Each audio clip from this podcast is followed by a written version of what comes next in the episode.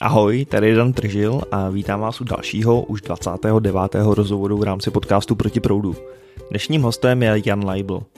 Honza je podnikatel a obchodník, který školí další obchodníky a je také autorem knih o obchodu a vedení lidí. Možná si teď říkáte, že vás obchod vlastně moc nezajímá, nicméně jestli znáte třeba knihu Prodávat i lidské od Daniela Pinka, kde se tvrdí, že všichni vlastně děláme obchod každý den. Když žádáme o práci, když přesvědčujeme kolegy kam jít na jídlo, Prostě spousta každodenních věcí je nějakou formou komunikace, která má s obchodem mnoho společného. S Honzou se bavíme samozřejmě dost o obchodu, o negativním pohledu na profesi obchodníka, jak si za to částečně obchodníci můžou sami a jaké dělají nejčastější chyby. Řešíme ale hlubší témata. Vlastní motivaci, vnitřní pochopení proč, jak odhalit svoji vizi a jak správně a bez obav komunikovat. Na konci probereme i vedení lidí a leadership – takže já doufám, že si v tomhle rozhovoru s Janem Leiblem najde každý něco. Na konci vám sdělím, jak můžete získat nějaké online kurzy a knížky od Honzy Leibla. Takže ne, že to vypnete v půlce. Pojďme na to.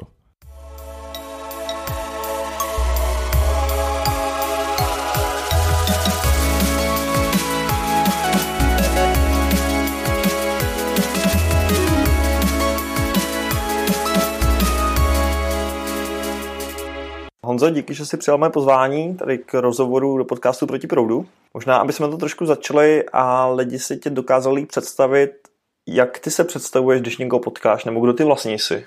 Aha, eh, tak v první řadě děkuji za, za pozvání a zdravím posluchače. Když někoho potkám, jak se představím, záleží, koho potkám teda. No. Ale asi nejvíc bych se vystihnul jako tím, co dělám nejvíc, a to je podnikání a obchod a prodej který dělám jak ve svých firmách, tak právě externě v různých společnostech, nebo se snažím vlastně pomáhat obchodníkům, teď už nejenom v České republice, aby eh, byli úspěšnější v té profesi. Ten obchod je vlastně něco, co tě jako hodně provází, nebo jak se hodně profiluješ mm. jako do toho obchodu. Kdy ty jsi s obchodem vlastně začal, nebo kdy jsi s tím poprvé přišel do styku? No, eh, já jsem vlastně eh, začal jako programátor, když jsem si myslel, že zbohatnu jako Bill Gates, když jsem byl poměrně hodně slušně doma tlačený na to, abych teda to rozvíjel, to programování a udělal jsem docela i dost jako softwaru. V devátý třídě už jsem třeba dělal program pro autopůjčovnu, jako, fakt jako dobrý, se pochválil. A e, takže v té době, kdy jsem dělal různé ty testy, na co bych se měl přihlásit, jakou školu a tak dále, tak to všechno byla prostě čísla, analytika, žádný lidi, zavřít se do, prostě někam do nějaký kanceláře a nekomunikovat moc. Což by byla velká chyba, protože já jsem pak zjistil, že víc mě baví s těma lidma si vlastně povídat, takže jsem dělal nějaký různý servisní zásahy u klientů jako doma a tam jsem se hodně povídal s těma potenciálníma zákazníkama. A pak jsem si udělal vlastní e-shop, kde jsem prodával nějakou počítače, elektroniku a podobně. A na to konto mě oslovil kamarád z reklamní agentury a říká, pojď k nám prodávat, to by to půjde. A říkám, já jsem nikdy neprodával. Můžeš vidět, že mi to půjde. A říká, no právě proto ti to půjde, že jsi to nikdy nedělal, jsi nepopsaný list. No a takhle jsem vyrazil vlastně a prodával jsem obecně reklamu, reklamní navigaci, že já nevím, obchod tamhle 200 metrů, prostě reklama. A za ten den jsem prošel ulici, byl to takový ten tvrdý obchod, opravdu jsem zaťukal prostě na dveře toho shopu nějakého a říkám, hele, vy tady máte kadeřnictví, tady za rohem chodí lidi, co tam dát nějakou prostě reklamu, aby, aby si vás všimli. A já jsem byl hrozně zdrcený, protože ty lidi mě odmítali, že jo. Mě říkali, co sem lezete a já nic nechci, to mám vyřešený, lidi sem chodí a reklamu nepotřebuju a to je zbytečný. Tak jsem říkal, to není možné, tím to přece pomůže, že jo. No a tak mě to tak jako hlodalo, že jsem říkal, ten den ale jako dokončím. No a na konci toho dne se mi podařilo prodat. Ta paní byla nadšená, to, co jsem vymyslel pro ní. Mně se to strašně líbil ten pocit, který byl z toho prodeje. Říkal jsem, tak v tom chci pokračovat. Tak to byl můj začátek. Když se úplně přesuneme teda jako do přítomnosti, kdy ty školíš sales, děláš sales pro několik svých firm a tak dále, jak se jako dostal tam, kde seš nyní v tom salesu, nebo kdy, kdy se tak nějak, jako, kdy se třeba pochopil, že OK, v tom to je něco, v čem bych mohl být dobrý? Je to trošku zvláštní, nebylo to žádný velký cíl, jo, který bych si, jo, že si lidi říkají, že jo, tak dám si cíle, jdu po něm a tak dále. Já jsem to už od začátku měl tak rozhodný trošičku jinak, že spíš jdu přes hodnoty a ty cíle jsou jako podružný, jo. Možná se k tomu ještě dostaneme v rámci rozhovoru, že na to bude prostor. Ale to, co je klíčové, je, že já jsem viděl, že chci a že mě baví nějak obecně pomáhat těm lidem a že ale zároveň chci protihodnotu, ale že chci pomáhat a že si chci tím jako, jako uživit na tom trhu. Jo. A jestliže jsem sám nejdřív pomáhal těm zákazníkům tím, že jsem sám prodával, tak najednou zjistili v té firmě, že mi to jde, tak řekli, pomož jiným obchodníkům, aby jim to taky šlo, tak jsem začal vlastně pomáhat těm obchodníkům. No a na to konto mě oslovovali různí kamarádi zase z jiných firm, nebo prostě přes nějaký kontakty jako doporučení říkali, pojď něco tady říct našim obchodníkům, aby jim to taky ještě jako lépe šlo. No a potom, když jsem takhle konzultoval vedle, jsem říkal, to je super, to mě jako strašně nabíjí, protože ty lidi pak chodili a říkali, jo, to mi pomohlo, fakt jsem to prostě dostal do toho terénu, pochopil jsem, nebo mentálně mě to trošičku, mám nový pohled na věc. A v tu chvíli jsem si říkal, to je super, to v tom chci pokračovat. A to mám vlastně doteď, ten hmm. pocit, jo. No a dostal, ale jako dostal, no, dostal jsem, to zní tak jako hodně hmm. znešeně, ale myslím si, že jako všude ve všem, Prostě jsem dělal věci tak, aby mě bavily a zároveň, aby měly hodnotu na trhu. Jo? To, není to o tom, že dělám to, co mě baví, ale taky mě to musí uživit. Jo? Se dost často mluví o tom, dělej to, co tě baví, dělej to, co tě baví. Já jsem v tomhle trošku pankáč, protože říkám, to je sice hezký, že vás to baví, ale trhu je to jedno. Že jo? Musím dodat hodnotu. Takže byl jsem ochoten dělat nějaké věci, které mě na začátku nebavily a dost často mě začaly pak bavit. Prostě něco musí člověk obětovat. No. Ale nebylo toho mnoho. Stačila nějaká vytrvalost. Když takhle chodíš často třeba do těch firm a těm lidem tam něco vyprávíš o tom obchodu, nebo je učíš ten obchod, co, v čem dělají jako nejčastěji ty obchodníci chybu, nebo co je takový, jako ten, víš, takový ten mýtus kolem toho obchodníka. Protože mám pocit, že ten, mm. ten obchod, jako k tomu se asi dostane, má takový trošku i negativní jako punc dneska. Proč to tomu také, nebo kde jsou ty chyby častý? Ano, je to tak, jo. Opravdu oni, ty obchodníci, nebo možná to vezmu ještě jinak, jo. To povědomí o tom prodeji je spíš takový, že si obchodníka představíte, nebo představíš jako někoho, kdo lže, manipuluje s tím zákazníkem a dělá všechno pro to, aby mu prodal něco, co ten zákazník nepotřebuje. Jednoduše řečeno. A, a to, že je vlastně ten obchodník, to, že je vlastně ten, ten správný člověk. A dost často takhle i ty firmy k tomu přistupují, takový lidi se snaží hledat, jako kdo to vnutí náš ten produkt. Že jo? Potom samozřejmě v médiích, obecně, v pohádkách, všude, vlastně když se podívá ve vtipech, jako všude je vlastně znázorňovaná ta postava toho obchodníka tímhle způsobem já se nepamatuju nějaký film, který bych viděl o obchodníkovi, že by tam, možná jich jako pár existuje, že by to nebylo nikdy tak jako pochroumaný tou etikou. Jo, mm. Že vždycky prostě v tom byla nějaký punc nějakého podvodu nebo prostě nějakého eh, mamonářství za penězma. A přitom to není pravda. Já jako nejlepší obchodníky, který znám, tak to jsou lidi, kteří jsou fakt jako hodně etický, jsou to někdy až skoro samaritánci než jako obchodníci, ale umějí dobře dělat obchod. A to je ten problém, že ty obchodníci si myslejí, že aby dobře dělali obchod a prodej, tak musí toho zákazníka oblafnout, musí to udělat nějak tak jako neříct mu všechno, tu lešňák vohnout a v tu chvíli teprve jako já to teda vlastně prodám. A to je problém. No, takže nejčastější chyba je v tom myšlení, no, v tom názoru na to, jak ta profese vlastně vypadá a přitom se to dá dělat absolutně v pohodě eticky. A to možná bude ještě ten dluhy jako protiklad. Jo. Pak se třeba setkávám s firmama, kde jsou to hodně technicky zaměření lidi, kteří řeknou, tak a teďka Honzo potřebujeme, aby prodávali. Jo, technici, projektáci nějaký. A oni to myslí dobře, ten prodej, jsou etický, ale neprodávají. Oni prodávají svoji myšlenku, nikoli v řešení potřeby toho zákazníka. To znamená, ty si půjdeš koupit auto, nevím, nějaký hodně sportovní, prostě tvůj zážitek ze života, byl to tvůj životní sen. Tak tvoje potřeba je si splnit ten životní sen. Ale takhle technicky zaměřený člověk je schopen ti jako prodat auto ekonomického charakteru. Jo, a místo hmm. prostě pěkného sportovního auta si odjíždíš prostě s nějakým páprdítkem, protože je ekonomický. Ale protože si oni myslí, že udělali dobrou práci. Jo. Takže důležité je řešit opravdu ty potřeby toho zákazníka přes toho zákazníka a ne přes toho obchodníka. No. Jasně, takže já to možná trošku chápu z toho, co říkáš, nebo je ten obchod jako o tom správně pochopit ty potřeby toho zákazníka?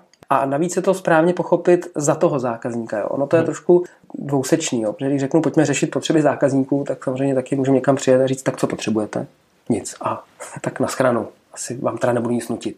To je ta, ta právě druhá chyba, jo, že si myslím, že tohle je prodej. Ne, není to prodej. Potřeba vzniká v hlavě, zá, v hlavě obchodníka. Zákazník má vždycky požadavky. Když mi zákazník říká, já chci, já potřebuju, pro mě je důležitý, tak to jsou všechno požadavky, které já nějak zpracovávám, ale stejně dál se dívám kolem sebe, poslouchám, co říká, tam se na takové záludné otázky, abych se něco dozvěděl. Na základě toho vlastně charakterizuju tu potřebu a teď mu ji ukážu. A dost často ten zákazník řekne, to je vlastně pravda. Tohle je to, co já potřebuji. Já jsem si myslel, já jsem se domníval, že to je toto. A tak, jak se spolu bavíme, vlastně konzultativní způsob prodeje, tak jako přicházím na to, že asi dává smysl to řešit takto, protože moje potřeba je ve výsledku tohle. Jo? Řešit potřeby ano, ale vzniká, ta definice té potřeby vzniká až v hlavě toho obchodníka. Rozumím. Kterou pak ukáže tomu zákazníkovi. Hele, jak ty se vůbec dostal k tomu, že získáváš zákazníky na to, že takhle školíš ty, jako i ty jejich obchodníky? Jako samozřejmě, teď, když se spolu bavíme, tak já vidím, že ty tomu rozumíš, ale jak, kdy ty si vlastně uvědomil, že takhle budeš jako tohle předávat jako dalším obchodníkům a jak si to jako začal získávat ty klienty třeba na tohle?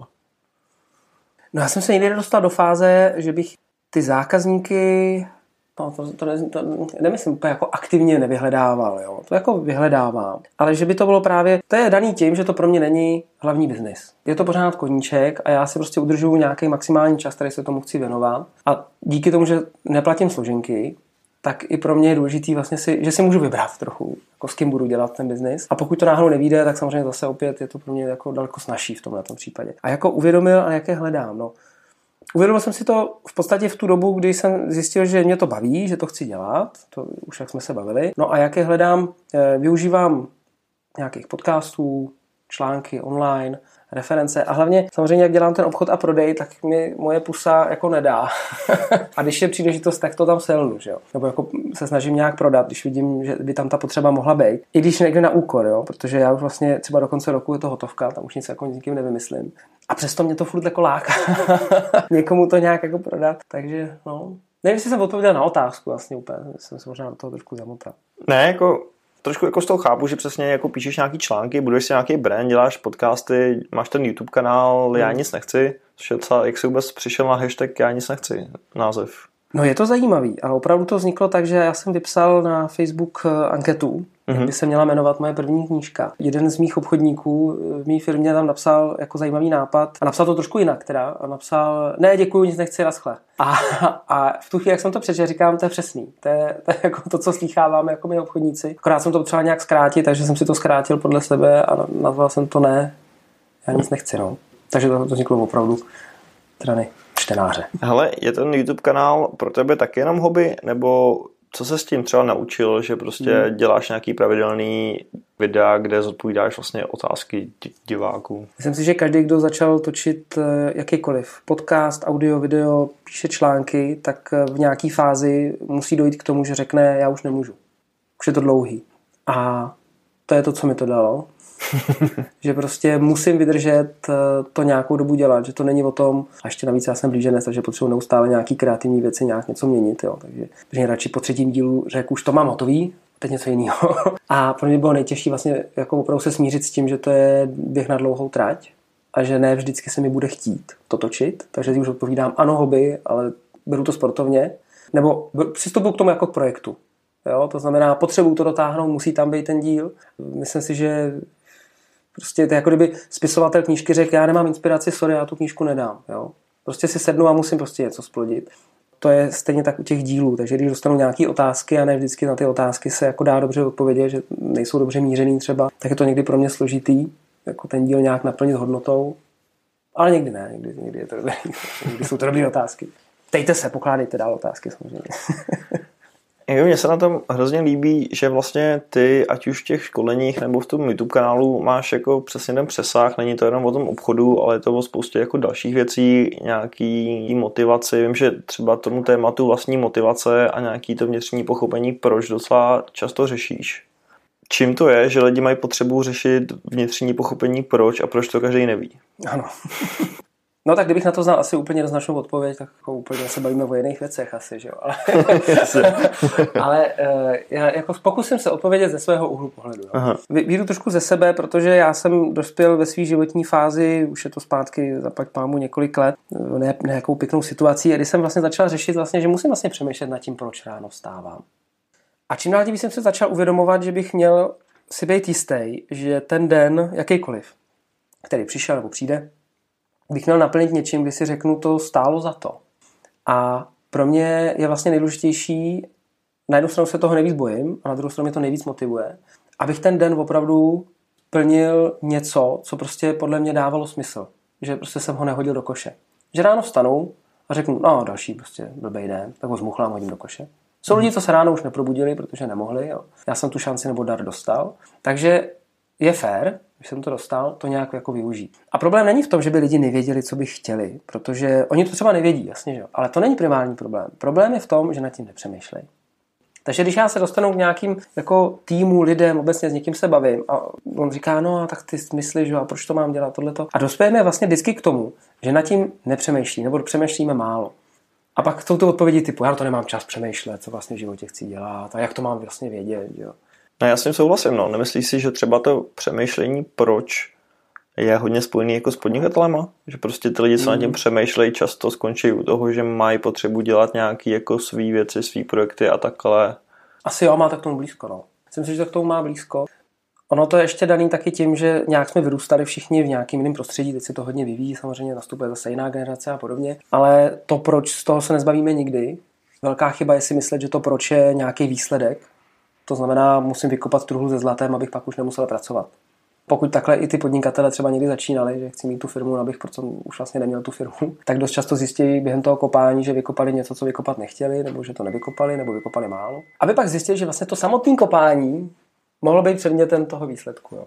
Chápu. Takže dneska už nepřistupuju k těm věcem tak, že materiálně potřebuji tady mít výsledek, ale opravdu ta cesta musí být už tou samotnou hodnotou a ten výsledek je jako atribut jako sekundární, jako hezký výsledek. Ukázka toho, že se to podařilo. Přišel jsi na nějaký dobrý způsob, jak ty lidi donutit třeba přemýšlet víc nad tím, proč?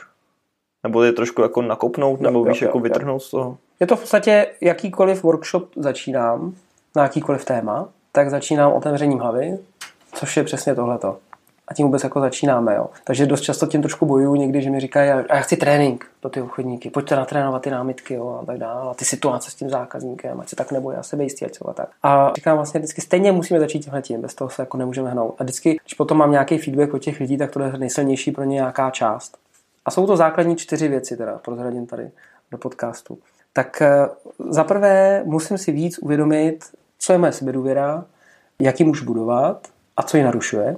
To jsou nějaké strachy, obavy, které máme, že jo, a co si o nás pomyslí a jsou odmítnutí a tak. A jak se s tím vyrovnat? Tak je to nějaká naše sebeúcta a to je ta souvisí s tím naším časem. Jo. To znamená, vážím si sám sebe, vážím si svého času. Proč neroztrhám pět tisíc korun, ale roztrhám pět minut svého času, že? Hodinu, den, rok, život, jo. Ale peníze neroztrháme, jo. Přitom ty se dá ještě jako vytáhnu z kapsy. Život už ne. Pak je to naše životní hodnoty, to znamená přemýšlet právě nad tím, proč, jak a tak. Tam je občas pokládám takový jako skoro nefér otázky a kdyby se jako měl teda všechny ty peníze, které potřebuješ, co bys dělal? Jo, řekl, no tak teď bych dělal, no co potom? Najednou zjistíte, že vlastně ty lidi za týden mají hotovo, že jo? A vlastně už nevědí, co by dělali. V tu chvíli musí začít generovat, co je vlastně to, co je možná jako bavilo. Ono dost často se dá vycházet i z minulosti, jo? kde je ta hodnota, když jsem, dělal, co, když jsem byl šťastný v tom životě, co se událo, byl jsem s přáteli, co se dělo. Takový, ne prostě nepřemýšlej, nebo, nebo nepře, nepřemýšlíme, já taky samozřejmě dost často jako nepřemýšlím, ale myslíme si, že jako tak nějak to plyne, všechno to máme na háku, místo toho, aby jsme přemýšleli, co se dělo, vyhodnotili to a snažili se na tom postavit jako další den třeba, no. Možná to zní až moc analyticky. a poslední čtvrtou věc, eh, kterou, kterou by měli všichni mít, je víra. Teď nemyslím úplně náboženství, ale myslím tím víru v to, že je možný ty hodnoty toho dosáhnout. Jo? To je ta motivace toho, že možná nemám ty omezení, o kterých jsem si myslel, že je mám, anebo mm-hmm. že si dokážu vůbec představit, že toho dosáhnu. Jo, oni říkají, já si vlastně neumím představit, že bych udělal tenhle taneční krok, no tak ho těžko zrealizuju. Že? No, tu víru musíme podporovat. Pohybovat se v okolí, kde jsou lidi, kteří mi pomáhají, číst ty správné věci, dívat se na správné věci, protože to povědomí potřebuji ovlivňovat pozitivně k té víře, ale nepotkávat se s lidmi, kteří říkají, to už všichni zkoušeli, to už, to už zapomeň, jako, to už jako, tady tudy cesta nevede. Tak to tu víru ti bere samozřejmě. No. Já si myslím, že tím trošku se tak jako promítá, nebo ty si to i trošku načnul, tu otázku nějaký té vize. Jako, ty si to jako zmínil, že prostě spoustu lidí má tu vizi vykopat tu zlatou truhlu a třeba to není úplně jako nejlepší vize, nebo jak tu svoji jako vizi odhalit? Jak ne, ono to asi není odhalit, jo? on to asi hmm. nějak si jako vlastně vytvořit. A já se trošičku zase vrátím, jo. Já si myslím, že to je fakt jako o tom začít. Oni si všichni myslí, nebo dost často zase, jo, když se s někým o tom bavím, o těch vizích a tak dále, jak mám přijít hmm. na tu svoji vizi. Říkám, no a jak dlouho se nad tím přemýšlel? A najednou jako dospěju k tomu, že vlastně nad tím nikdy nepřemýšleli. Možná chvilku, když jeli jako ve vlaku. Jo. Takže odpověď číslo jedna, čím nejvíc pomůže, no sedněte si, běžte někam na víkend, odejďte, vezmete papír, tušku, nechte doma telefon a prostě přemýšlejte nad tím, co vás vlastně možná jako v tom životě táhne, co by to asi mohlo být, co je to vaše červené tlačítko. Dejte tomu nějaký čas. Prostě bez toho času to nejde. A co může být důležitějšího, než investovat do času? Jak přemýšlet nad tím, jak ten zbytek toho času tady strávit. Jo? Takže, jo. takže první, jako podle mě typ je, začněte nad tím vůbec přemýšlet. Jo? A hodně. Uh, druhý typ, vycházejte z minulých zkušeností, kdy jste opravdu byli šťastní a analyzujte, co to reálně vlastně způsobilo, tu šťastnost, protože každý to bude mít trošku jinak.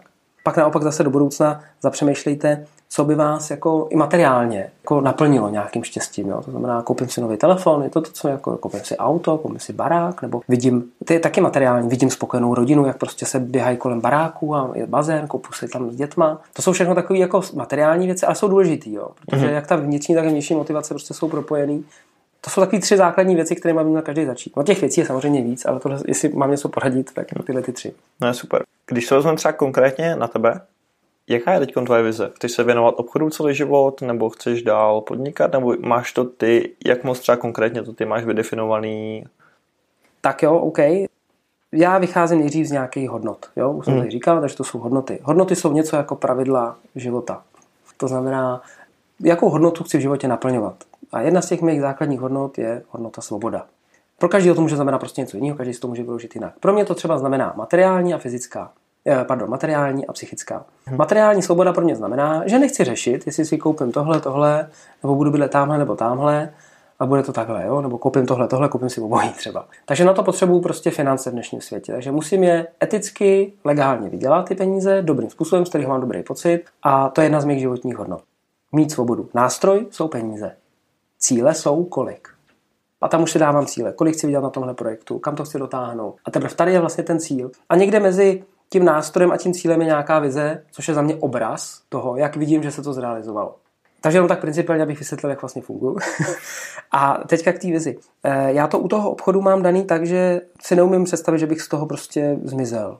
Ten obchod se neustále vyvíjí, do toho hodně stoupil online samozřejmě a tak dále, to je taky jasný. Ale ty principy pořád zůstávají stejný a to je krásný jako je to pro mě výzva je implementovat do těch různých nových technologií a možností. A to, co je pro mě největší vize jako do budoucna, je, že se prostě budu potkávat s různýma lidma, kteří chtějí pomoct a prostě se potkáme, jenom tak si sedneme na zahradu, přijedou za mnou někam, mě za to prostě ani jako nebudu chtít, prostě přijedou a budeme si jen tak povídat.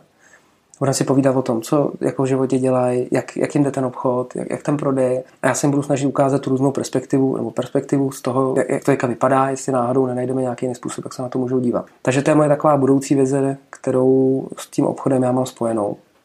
Blízko daleký budoucnosti. Ale k tomu musím ještě dojít a nazbírat spoustu zkušeností.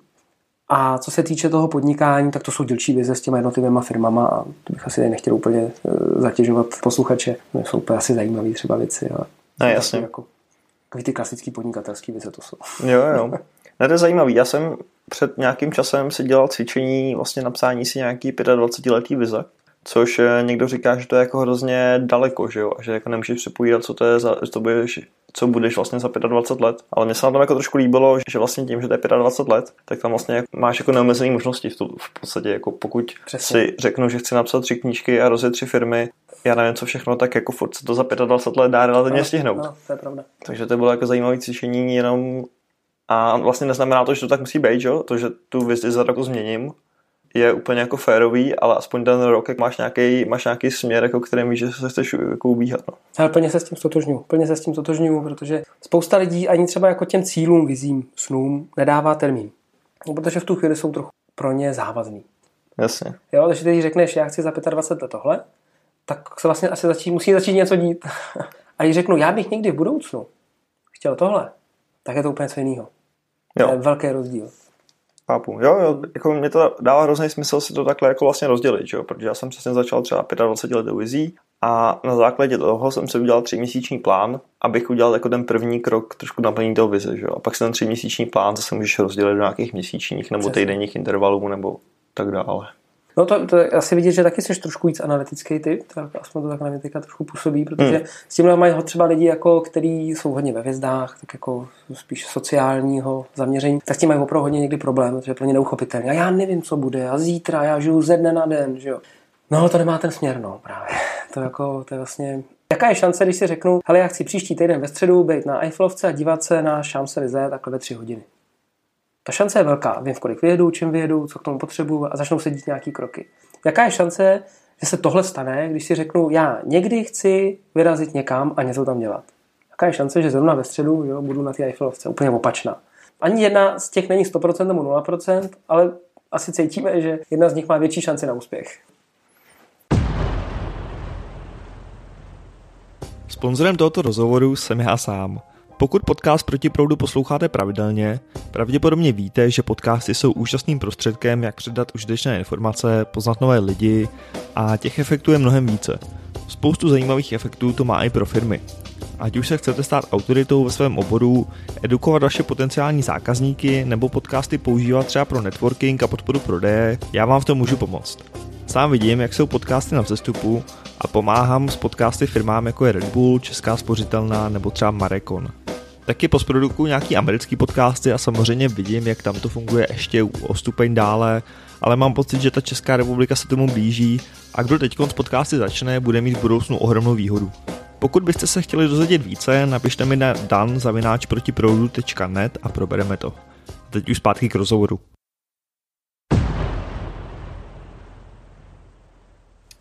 Další jako vlastně téma, který bych chtěl ještě nakousnout a téma, který asi pro ten obchod je dost klíčový, je komunikace.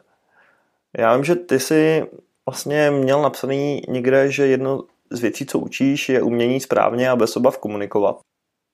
Ano. Teď, teď přemýšlím, jak na to vlastně navážu tou otázkou. Jak teda dobře komunikovat? Nebo já to mám vlastně napsaný úplně špatně, ale teď na to koukám, co tady mám napsaný a říkám si, co to vlastně znamená, to, co jsem si tady napsal. tak to je dobrý úvod komunikace, si myslím. ne, ne, ne, tak eh, to, to hele, slovo komunikace je tak strašně široký, pod to schováš jako spoustu věcí. Jo. Za mě je důležité si uvědomit, že každý z nás potřebuje umět komunikovat s lidma.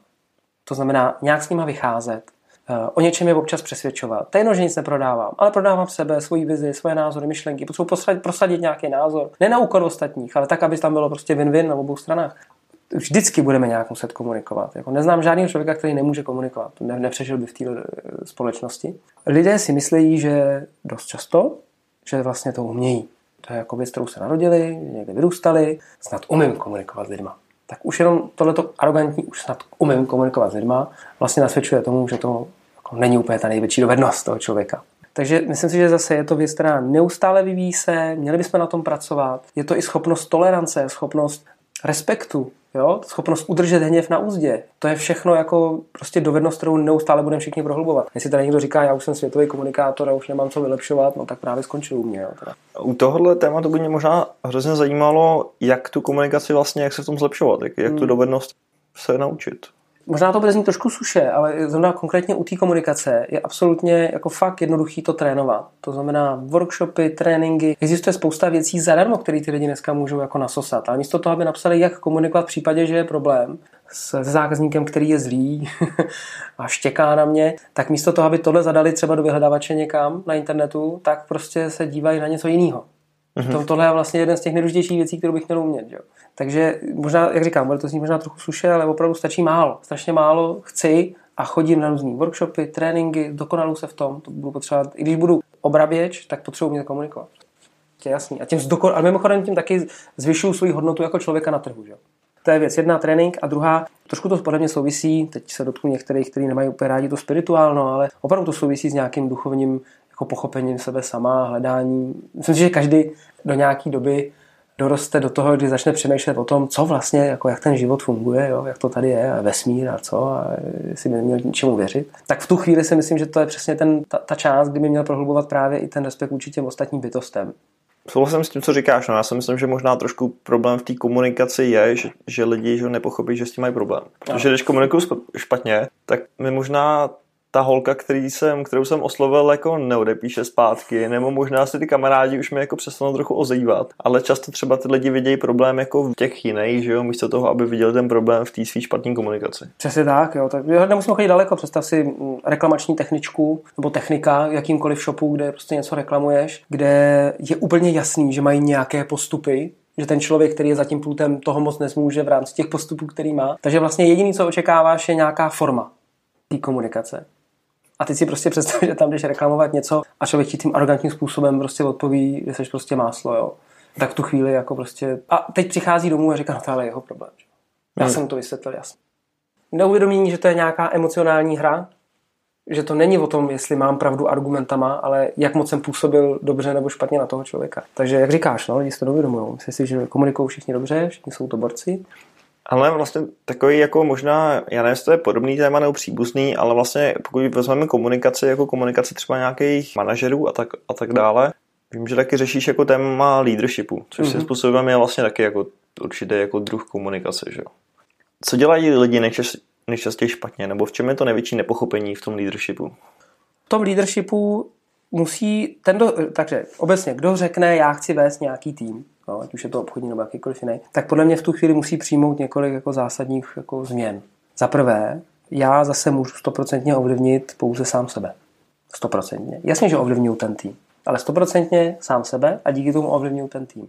Takže je někdy pro ně těžký jako uchopit to tak, že musí pracovat s tím člověkem, vytvořit mu takové prostředí, aby on v něm mohl uspět, dosahovat nějakých výkonů a díky tomu dosáhnout toho výsledku. Jo. Ale ono to bych na dlouho trať samozřejmě a v tu chvíli samozřejmě všichni se snaží za toho člověka udělat spoustu věcí, protože chtějí výsledek. A samozřejmě oni dělají správně ty věci. Jo? Takže lídr je, ten to dělá na 100% a všichni ostatní to dělají prostě blbě. To je špatný uchopení já prostě mám nějakou představu, mám kolem sebe tým a pracuju s těma lidma, s těma, s těma osobama, který možná vymyslí i lepší způsob někdy, pokud jim nechám ale to prostředí, kterým oni můžou nějak jako růst. Já chápu, že to je složitý a teď jako se na mě oboří všichni vedoucí. No to neznáš, ty moje lidi v tom týmu, ty by nedělali nic, kdybych jim nechal volnou ruku. To je zase jako jeden pohled samozřejmě na tu situaci, ale tak kde je ten, jak se z toho dostat ven jinak, než prostě začít s těma komunikovat víc a více otvírat. Já tady použiju jedno slovo, který je dneska už trošku zprostý, ale je zapotřebí ho říct. Opravdu změňte tu formu komunikace, pokud vedete tým nebo o tím přemýšlíte, z toho direktivního na ten coachingový. To znamená snažit se v těch opravdu vyvolávat vlastní myšlenky, vlastní názory toho, jak, jak něco realizovat, aby zapli myšlení, aby to nebyly děti ve školce, prostě, který šikanuje jejich učitel. A to je takový základní jako princip toho nepochopení třeba toho vedení těch lidí, s kterým se setkávám. Jako ten leadership je samozřejmě taky asi ohromný, nechci říct jako business, ale to nějaký směr, že kdy, když půjdeš do knihkupectví, tak eh, si mm. o tom můžeš koupit jako 50 různých knížek dneska. Jo. Jak možná jako poznáš toho dobrýho lídra? Jo, to je dobrá otázka. Jo. Já jsem teda ještě tady udělám trošku promo ve své knižce Šéfe o nic nechtějí, což je pro vedoucí obchodních týmů, rozdělil právě tu osobu na lídra a manažera kdy lídr je ten člověk spíš naměřený na ty vize, na ty lidi a manažer spíš na ty procesy a strategie. A toho lídra, podle mě, správně poznáte tak, že jde lídr. Lídr je člověk, který jde, má nějakou vizi a za ní jde. A vy ho následovat chcete, ne protože musíte, ale protože prostě chcete, on vás tomu nemusí jakkoliv nutit. To je jako to je ta osoba, která jí řekne, hele, já chci realizovat tohle, tak v tu chvíli to by vás vyvolává, jo, já bych možná měl jít s ním to dělat. A čím to je? Je to tím jejich charizmatem toho, že opravdu tu vizi mají a vědí, že tam dojdou a v podstatě máte pocit, že tam dojdou s váma nebo bez vás, je to jedno, ale dojdou tam. Takže dobrýho lídra podle mě poznáte tak, že ta vize opravdu je a že za ní jde. Pozor, nejde za ní tak, že přes mrtvoly, ale jde tam pomocí těch vizí těch jednotlivých lidí. To znamená, správný lídr bych měl poznat tak, že řekne, hele, já mám takovouhle vizi, nebo my tady firma a tak dále, chceš jít s náma? Řekne, ano, chci, to je hezká vize. Řekne, no a jaká je ta tvoje osobní? Pojďme ji zkusit najít, jestli je kompatibilní s tou naší, že jo? Pojďme tu u tebe se snažit co nejdřív naplnit, protože pokud ji naplníme u tebe, naplníš tu moji, tu firmní a tak dále. Jo. Tak hmm. začíná to u toho jednotlivce. Pokud já nesplním ty jednotlivé vize těch jednotlivých lidí v tom týmu, těžko můžu splnit svoje vize. Musí to jít od spoda. Jo. Takhle bych ho měl poznat. Jo, jo, chápu. Možná ještě, jak ho nepoznám. Jo? no. To jsou ty věty typu, my potřebujeme. My chceme, hele, tohle. Takže ty se do toho vrhneš. Jak je ta ten správná verze téhle věty? My bychom se chtěli vydat sem, jak co si o té vizi myslíš, chceš se jí účastnit, OK, výborně, jakou roli v tom chceš hrát. Kde ji tam vidíš? Kde je ta tvoje stránka, kterou ti to můžeš přispět? Kde se ty budeš realizovat? Říkej, povídej. OK, děláš obchod, třeba jsi obchodník, jasně, že budeme prodávat sebe nějaký výkon. Kde je ta tvoje osobní vize? Pokud my ji tady splníme, budeme se snažit udělat všechno pro to, aby ty si tu osobní vizi splnil, tak v tu chvíli je větší šance, že splníš tu naší firmní. Jaká je? A nevíš, tak co kdybychom na tom přemýšleli společně nejdřív? Budeme, začneme ji hledat vůbec. Jo, to možná jsem to hodně zkrátil, ale principiálně. Ne, chápu, chápu. Jenom mi trošku z toho jako vyplývá, že možná jako součást toho leadershipu nebo jako nezbytná součást je i správný asi nábor lidí, že? No jo. Protože hold jako asi na tyhle otázky je důležité se ptát i předtím, než toho člověka do toho týmu jako vezmeš. To stoprocentně. A pokud by mi někdo řekl, na to potřebuji chytrý lidi, aby mi takhle odpovídali, pozor, zase jo, zase to svádí k tomu pokrytectví toho, jako já jsem dobré lidi, kolem mě špatný. Já si myslím, že to je prostě jedna z našich jako funkcí. Jo. Pokud vedete lidi, tak jedna z vašich dovedností musí být pomoct těm lidem najít vůbec směr v životě. A já jsem se to vzal jako za svý a funguje mi to. Takže jim pomáhám hledat ty směry v tom životě a díky tomu potom oni se reál, účastní těch vizí, jo, těch projektů, protože najdeme tam tu roli správně. Jo. To vypadá jako, že ta role je furt stejná, když v obchodní zákazníkům a prodáváš. Není to pravda. Tam je spousta dalších věcí, podpora toho, toho, toho, toho dílčího týmu, jako těch dalších obchodníků, to, jak prodávám, proč vlastně prodávám, na co ty peníze vydělávám. Jo. To má jo. daleko větší hodnotu pro ty obchodníky, než to jenom to, že tady máš velkou provizi. Jo. Kdyby obchodníci prodávali jenom proto, že vydělají hodně peněz, no tak tady vůbec neřešíme diskuzi o obchodě, že jo? Protože všichni prodávají jako draci. A tak to není. Hele Honzo, kdo jsou, kdo jsou tvý vzory třeba? Ať už to vezmeš v obchodě nebo v životě obecně, máš někoho, ke komu zlížíš nebo koho sleduješ? No to je těžký, jo. ale kdybych měl říct teda, to aby to nevypadalo zase jako velký promo jako ke mně domů, jo. ale e, je opravdu jeden z mých vzorů je opravdu moje žena. Jo protože ona udělala strašně jako osobnostní růst, no pokrok, který jako já tam jako hodně vnímám. A hrozně se mi líbí, jak k tomu přistupuje, že neustále hledá způsob, jak prostě žít lépe, komunikovat lépe, jak to inovovat. A to mě jako hrozně inspiruje, že opravdu takový lidi existují a ještě navíc ho mám doma. to je správný jako, Někdo může říct, že to je jako, frustruj, jako frustrující, jo, že jako, ne, ne, ne, my doma tyhle ty věci opravdu řešíme absolutně minimálně. Snažíme se to jako vynechávat. Ale já to tam opravdu vidím. A to, to, takže pro mě tím letím jako jednoznačně vzorem. A co se týče, to asi nechtěl slyšet. To, to, to, to, to jsem, hlavně tvoje žena to chtěla slyšet, ale, ale já taky. No, tak, tak ještě uvidíme, jestli řeknu, že jsem něco taky natočil. Zase. Rozumíš. Ale eh, když se podívám na toho světa obchodu a podnikání, tak eh, se přiznám, že spíš koukám ven, jo, hmm. trošku za ty, na, na, za ty naše hranice a mně se strašně líbí, jak jako biznis dělá Richard Branson třeba. To se mi líbí moc. Prostě to je jako neuvěřitelný vizionář, jako i ten Elon Musk jako je taky velký vizionář, jo. A tam už mi to není tak úplně blízký, jako u toho Richarda, prostě, který prostě vyrůstal jako skoro sígr. a prostě dokázal spoustu věcí, no. Takže třeba tak, Richarda, no. Honzo, napadne tě nějaký třeba tvůj neúspěch, který jsi za svou kariéru měl a za který jsi jako dneska vděčný, že se stál, nebo který tě naopak jako posunul někam jinam, nebo tě něco naučil? Jo, jednoznačně, jasně. Jako krach vlastně mojí první společnosti, kterou jsem si založil, úplně otevřeně, prostě v té době, kdy jsem to zakládal, tak jsem měl pocit, že jsem mistr světa a moleta. Jo, absolutně mi ujela ta sebereflexe. To je prostě, ale tak jako myslím si, že občas, když ten život prostě vám umožní takovouhle věc, tak vás zase vrátí zpátky nějakou fackou, takže já jsem tu facku dostal, zkrachoval jsem, nebylo to vůbec nic příjemného, ale v tu dobu právě já jsem zažil přesně tu sebereflexi, to, to prokouknutí toho, že prostě lidi nejsou bankovky a podobně a že to prostě funguje nějak jinak. Takže to je pro mě velká zkušenost. A ta taková čistě technicky praktická, teda pro ostatní, tak byla v tom, že já jsem byl ochoten v té firmě přehlížet nějaké věci, jako že se nedějou. Bylo to pro mě jako jednodušší, než je řešit. No a na, na úkor toho, pokud jsem je neřešil, tak samozřejmě ten krach musel přijít. V té době byste mi nevysvětlili, že to byla dobrá zkušenost samozřejmě. Jo, no, samozřejmě. už je to fajn. Hele, možná to je jako hodně podobná otázka, možná tě napadne trochu jiná odpověď. Je něco, co by si poradil sám sobě třeba, kdyby se spotkal jako před deseti lety? Já nevím přesně, kdy jsi měl ten krach teda, ale víš, jako... Ně... No, blížíme se tam. Hele, nebude to souviset s biznesem možná, jo. Hmm. Kdyby před deseti lety, kdybych eh, měl někam, no, měl možnost si jako něco říct, tak bych si řekl, dej si pozor na to, co jíš. Možná jako opět to nesouvisí třeba úplně jako s biznesem. Zdánlivě to ne, tak, zdánlivě to jako ne, nesouvisí s biznesem, ale pokud nemáte prostě pod kotlem zatopeno, nemáte prostě tu energii, není v tom, ten organismus prostě nevrčí, ten mašina nejede, tak se ničím nepohne. Jsem prostě z toho svého žaludku udělal odpadiště, no. Jsem do sebe házel tak nějak, co přišlo, protože já jsem nikdy jako netlousnul nic mám prostě hrozně jako dobrý metabolismus v rámci spalování.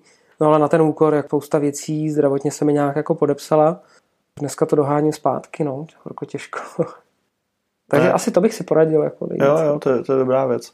Ale když jsme u No, ono to není tak moc příbuzný, ale co je poslední věc, kterou jsi skoupil? A zajímá mě možná něco třeba za pár korun, za pár stovek, eh, nemyslím, něco třeba jakého zajímavého. No tak než jsme měli rozhovor, tak jsem si koupil večeři. Hmm. předvečeří v oběd. ne, hele, eh, koupil jsem si, koupil jsem si, jsem si vyzvedl tady z Buxíku, tady kousíček v obchodním centru, tak jsem si eh, koupil takovou mašinku, na měření cukru v krvi. Teď to zní zase tady ve spojení s tím jídlem blbě, jo. ale myslím, že to je dobrý zase opět tak nějak jako trochu něco vědět, protože to zdraví jako fakt máme jedno a já ho prostě hodně dlouho nekontroloval a prostě si být jako ostražitej o to víc, protože mě to občas potrápí. Takže takovou mašinku na měření cukru, no. Jasně. V krvi. A možná taková poslední otázka na závěr. Možná to bude zase ten Richard teda, ale když se řekne slovo úspěšný, kdo je první člověk, co tě napadne? Tak to je těžká otázka teda. Asi napadá jako, asi nemám úplně jednu, jednu osobu, který bych jako řekl jednu. Já bych ti řekl, já strašně jako miluju prostě Cimmermanovce, jo. Já si myslím, že to je jeden z nejúspěšnějších projektů, který se tady v České republice vůbec jako zrodil, přestože už teďka je to samozřejmě už je to dlouhá doba, co jedou a bohužel ne všichni. Je to absolutně geniální humor a podle mě to jsou prostě všechno strašně úspěšní myslitelé, ani ne herci prostě, ale myslitelé, který jako dodali České republice víc, než si možná jako všichni tady myslíme. Jo. Že nám se snažili tady do těch hlav dostat nějaké věci skrze ten humor a ty hry a jejich semináře, tak asi jako si představím Semilanovce, no. Jo, to super. Odpověď. Jo, může být, ne? Chtěl no, jako z biznisu. ne, ne, ne, ne, takhle jako, mě právě tahle otázka přijde přes zajímavá, protože to, že uh, trošku jako podkryje, co vlastně každý popovažuje za to úspěšný. Já si myslím, že úspěšná je učitelka, která chce učit, jo. Že to nemusí být, nebo definice úspěšnosti je tuším někde, jsem to četl postupná realizace hodnotného ideálu. Ale to, já myslím, že to je výsledku pravda, jo, protože hmm. opravdu jsi úspěšný pouze v té chvíli, kdy se k tomu jako blížíš. Jo, že jako když už to máš v té ruce, už to držíš, tak už v tu chvíli to pomalu začíná odpadávat. Jo, takový ten pocit té úspěšnosti, nebo toho štěstí, nebo nevím, jak bych to nazval. Prostě, jako když si koupíš prostě něco nového, nový telefon, tak v tu chvíli, že jo, prostě nesmí ti spadnout, že jo, prostě a tak dále. No ale za týden už ani nevíš, že ho, že ho máš. Jo. Těšíš se, když si pro něj jedeš. A už je to pryč, no. Takže ten úspěch je postupná realizace, to myslím, že to je jako dobrá, dobrý hodnocení. No. Jo, to super. Honzo, možná napadá nějaký, jaký věty, slo, nějaký slova na závěr, nebo pokud lidi chtějí si o tobě zjistit něco víc, nebo si o tobě něco najít, kde by, tě, kde by to mohl najít? No, kdyby chtěli něco, něco víc o obchodě nebo o mě, tak určitě najdou na internetu, na mých webových stránkách eh, janlabel.cz, nebo jestli je zajímá obchod a můj pohled na obchod, tak určitě v té knížce, kterou, kterou jsem vydal, tak to je to Ne, já nic nechci, tak v knihkupectví nebo na mém webu je jako k dispozici. Tam je to poměrně jasně napsaný. Točím ten podcast, můžu se dívat na, na YouTube na videa, nějaký občas článek dám, když čas dá. A, ale tak asi můžou, můžou takhle nějak najít někde. No. Super, já hodím všechny odkazy na ty tvoje věci na web samozřejmě proti Děkuju. proudu a, a díky moc za rozhovor, nebo příjemný povídání. Já ti taky děkuji za pozvání a zdravím posluchače a ať se jim daří. Úspěšné obchody vám přeji. Takže to byl Jan Leibel, já doufám, že tenhle rozhovor měl nějaký zajímavý přesah i pro vás, který třeba se nevěnují obchodu. Pro mě osobně to byl zajímavý rozhovor i tak. Jak už jsem zmiňoval na začátku, máme tady možnost vyhrát dvakrát online kurz profese obchodník v hodnotě 1995 korun a taky jednou knížku Ne, já nic nechci. Všechno od Honzy Leibla. Tyhle ceny vyhrajou tři lidi, kteří Napíšou svoji oblíbenou myšlenku z rozhovoru na webu protiproudu.net lomeno jan pomlčka label do komentáře. Takže ještě jednou, otázka je tvá oblíbená myšlenka z rozhovoru, napište to na protiproudu.net lomeno jan pomlčka label do komentáře a my s Honzou vybereme tři nejlepší odpovědi a těm přidáme ty ceny. Na té stránce najdete i souhrn rozhovorů, odkazy na další Honzovy aktivity a tak dále. Pokud se vám tenhle rozhovor líbil, nejlepším komplimentem, co mi můžete dát, je ohodnotit podcast na iTunes nebo vašem přehrávači podcastů. To mi pomůže dostat tenhle podcast k více lidem, díky čemu si budu moct vás zajímavější, lepší hosty a tak dále. Pokud vás zajímají věci ze zákulisí proti proudu, s kým zrovna natáčím rozhovor, chtěli byste se třeba budoucích hostů na něco zeptat, koukněte se na Facebook proti proudu. A mě nezbývá, než vám poděkovat za pozornost, za váš čas. Vím, že je spoustu dalších věcí, který jste mohli poslouchat nebo kterým jste se mohli věnovat. Já si velmi vážím toho, že to je zrovna podcast proti proudu, je nás čím dál víc a víc a já doufám, že takhle bude pokračovat. Takže díky moc, těším se na vás u příštího rozhovoru, který je extra zajímavý, je s Tomášem Heislerem a bude venku za 14 dní. Čau. Jaká je vaše oblíbená snídaně?